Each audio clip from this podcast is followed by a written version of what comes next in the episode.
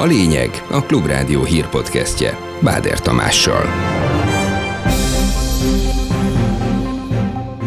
Újabb balhés közmeghallgatást tartottak ezúttal a Nyíregyházán tervezett akkumulátoralkatrészgyár kapcsán. Hogyan lehet úgy tartani közmeghallgatást, hogy a város nagy részét kizárják ebből? Ismét uniós első lett Magyarország, most éppen a korrupciós listán. Magyarországon fogulejtették az államot, részévé vált a rendszernek a korrupció. Nem állt le az élet a pedagógus sztrájkok kezdetének egyéves évfordulóján, de jobbára a szokott helyeken, most is sokan tiltakoztak, emellett volt kemény 5 perces szolidaritás is. Csatlakozzon a tanárok melletti szolidaritási akcióhoz. Állj ki magadért és állj le 5 percre. Szerdán is marad a felhős napos többfelé csapadékos szeles időjárás.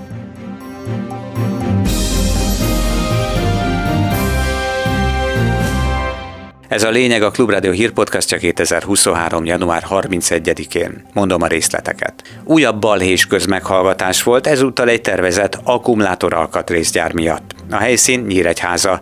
Itt több mint százan még a terembe sem jutottak be, jó páran pedig majd fél órára két fotocellás ajtó közé szorultak be. Közöttük volt az LMP képviselője, Bakos Bernadett is. Állítólag fognak szervezni még egy közmeghallgatást közvetlenül ezután, de hát kérdéses, hogy mi lesz, ha megint 120 embernél több embert érint. Ö, hogyan lehet úgy tartani közmeghallgatást, hogy a város nagy részét kizárják ebből? Az LMP egy másik politikusa, Tetlák ennél szerencsése volt, mert ő hamarabb bejutott a közmeghallgatásra is. Erről következik most tőle egy rövid beszámoló. Túl vagyunk az első dulakodáson, rendkívül felfokozott a hangulat. Egyébként a kormányhivatal állítása szerint nem számítottak rá, hogy ilyen érdeklődés lesz. Ez már csak azért is nagyon furcsa, hiszen csak pár tucat kilométerre vagyunk Debrecentől, ahonnan azért mégiscsak körbejárta az országos sajtót az ott történt közmeghallgatáson, hogy milyen események zajlottak le. Hogy itt kinézek az ablakon, valóban száznál többen várakoznak bent a teremben, és körülbelül ennyien vannak elég zsúfoltan. Nyíregyházán a tervek szerint elektromos autókhoz készülő alkatrészeket gyártanak. A Boyzen csoport 60 milliárd forintos beruházása 400 új munkahelyet is teremt majd a városban. A projektet az állam is támogatja több mint 5,5 milliárd forinttal. A német vállalat akkumulátortartó takarólemezeket fog gyártani a BMW-nek. Az ellenzéki párt az LNP viszont úgy látja, és egy másik videóban ezt mondták, hogy szerintük fokozatosan, úgymond lopakodva létesül akkumulátorgyár ezen a környéken is. Korrupt, korruptabb, mára pedig visszatérően is a legkorruptabb állam lett az Európai Unióban, Magyarország. A Transparency International listáján idén már egyedüliként sikerült megszerezni az első helyet, amit néhány éve még hármas holt versenyben Romániával és Bulgáriával együtt ítéltek oda. Magyarország a teljes mezőnyben 180 ország közül a 77. helyre került, egy szintre például Kuwaittal, a Salamon-szigetekkel, Kelet-Timorral, illetve Vietnámmal. Az országban rendszer szintű korrupció van, ami gyakorlatilag ejtette az államot. Így fogalmazott a Klubrádiónak nyilatkozva a Transparency International Magyarország ügyvezető igazgatója Marti József.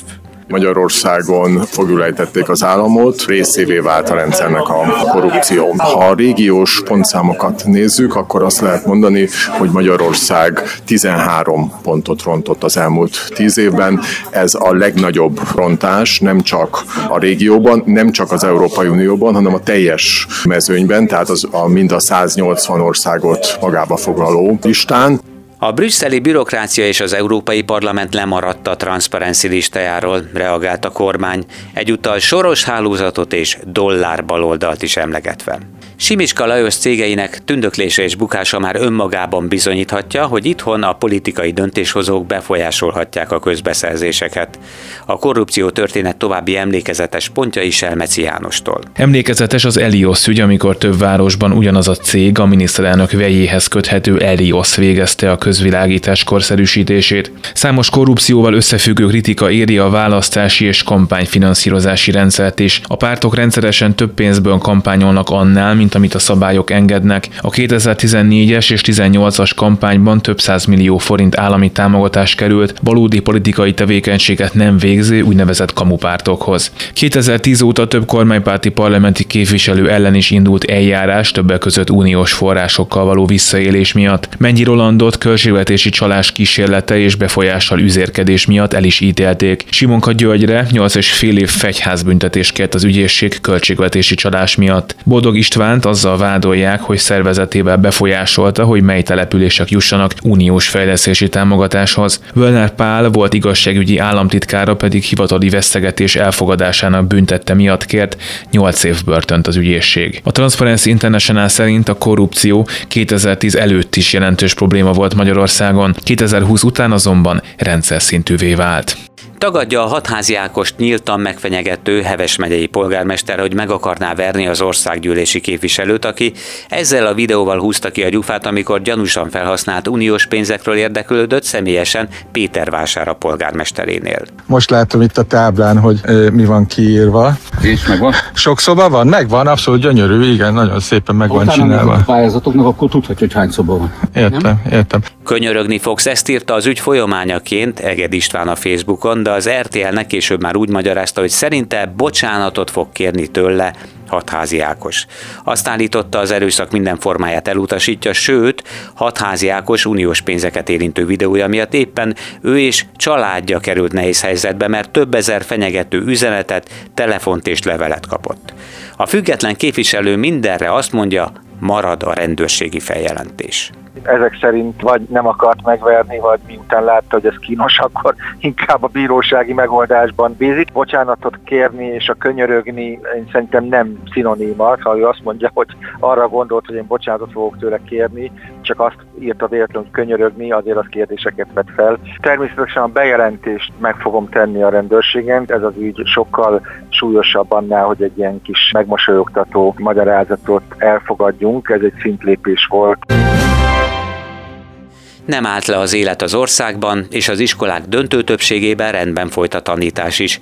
Itt sokan valószínűleg észre sem vették, hogy országos szolidaritási napot tartottak a pedagógus demonstrációk egyéves évfordulóján. A látványos akciók persze most sem maradtak el, így legalább száz iskolában volt ülősztrájk vagy élőlánc, kisebb-nagyobb transzparensekkel, a hősök terére pedig a rendszerből hiányzó 16 ezer pedagógust jelképező hiányjeleket rajzoltak fel. A helyszínről Petes Vivien tudósít.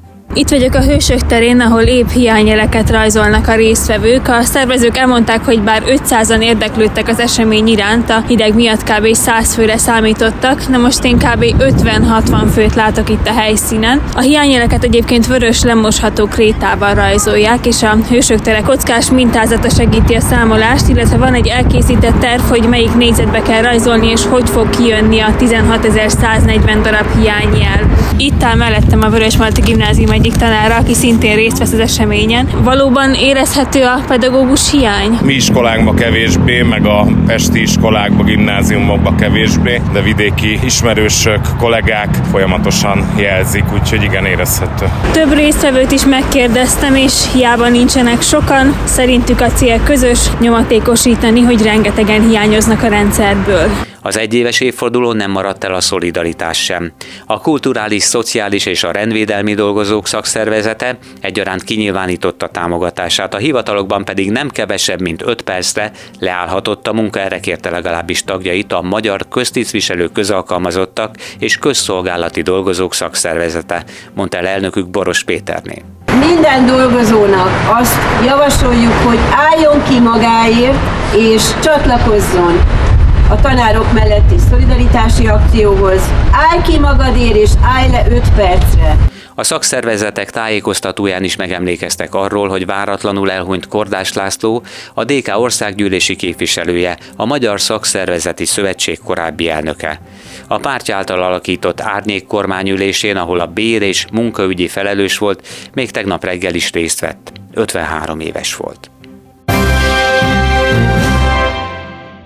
Nobel békedíjra jelöli Recep Tayyip Erdoğan török elnököt a magyar kormány, jelentette be Szijjártó Péter. A külügyminiszter ezt azzal magyarázta, hogy az orosz-ukrán háborúban a török államfőhöz kapcsolható az egyetlen sikeres közvetítési kísérlet. A kezdeményezés lényege az, hogy Erdoğan elnök úr kapja meg a béke Nobel-díjat, hát tekintettel arra, hogy az Ukrajnában zajló háború során az egyetlen sikeres közvetítési kísérlet az Törökország elnökének nevéhez fűződik. Nemet mondott az amerikai elnök az F-16-osokra vonatkozó ukrán kérésre, így ilyen harci repülőgépeket egyelőre legalábbis nem küld Kijevnek az Egyesült Államok. Joe Biden újságírói kérdésre azt is közölte, hogy ellátogat Lengyelországba, az úttervezett időpontjáról viszont még nem beszélt. A litván elnök szerint a nyugatnak át kellene lépnie bizonyos vörös vonalakat és harci repülőgépeket kellene Ukrajna rendelkezésére bocsátani.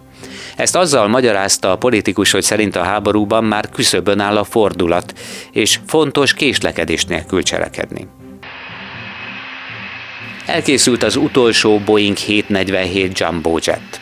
53 év után végleg leállították az ikonikus repülőgép gyártását, miután a vállalat Washington állambeli gyárában befejezték a legutolsó, sorszám szerint 1574. Boeing 747-et, közölte a cég. A repülés történetében úttörőnek számító négy hajtóműves 68,5 méter hosszú 747-es első példánya még 1969-ben gurult ki, először a gyártóbázisról. Az első Jumbo Jet a Penem színeiben emelkedett a levegőbe 1970-ben, és New Yorkból Londonba repült.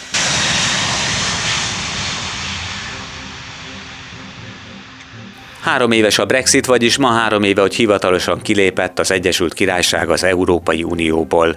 A korábbi szoros szavazás után ma már viszont 58% a bennmaradást a voksolna. Csernyánszki Judit összeállítása nothing's been better for what they said we're going to get from Brexit. Nothing, they've not showed us anything. Semmit nem látok abból, amit ígértek, fogalmazott Éli rádiónknak, amikor arról kérdeztem Glasgow-ban, mit jelent a Brexit a számára. Ma ugyanis három éve annak, hogy kilépett Nagy-Britannia az Európai Unióból. A 2016-os referendumon 52% volt a Brexit párti akaránya. A mostani, a legfrissebb közvéleménykutatás szerint ez az arány megfordult, és most már 58% százalék mondja azt, hogy ha ma lenne a népszavazás, akkor ennyien szavaztak volna a Brexit ellen. Az alapvető problémák között általában említik, hogy még mindig nem sikerült tető alá hozni azokat a kétoldalú kereskedelmi megállapodásokat, amelyek belettek ígérve a kilépés utáni űr betöltésére.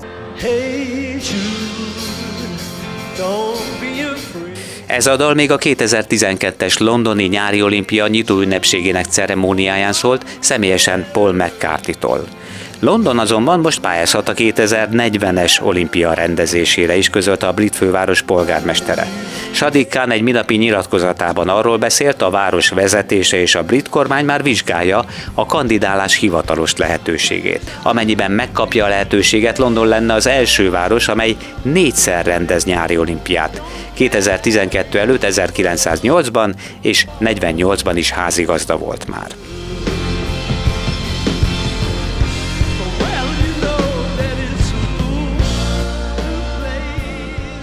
A nyárból ugorjunk a télbe az olimpiáknál is. A klímaváltozás miatt sűrűbben rendezhetnek majd ugyanazokon a helyszíneken téli olimpiát, mondta a NOB elnöke, aki szerint a lehetőségek között szerepel, hogy megfontolják a rotációs rendszer kialakítását.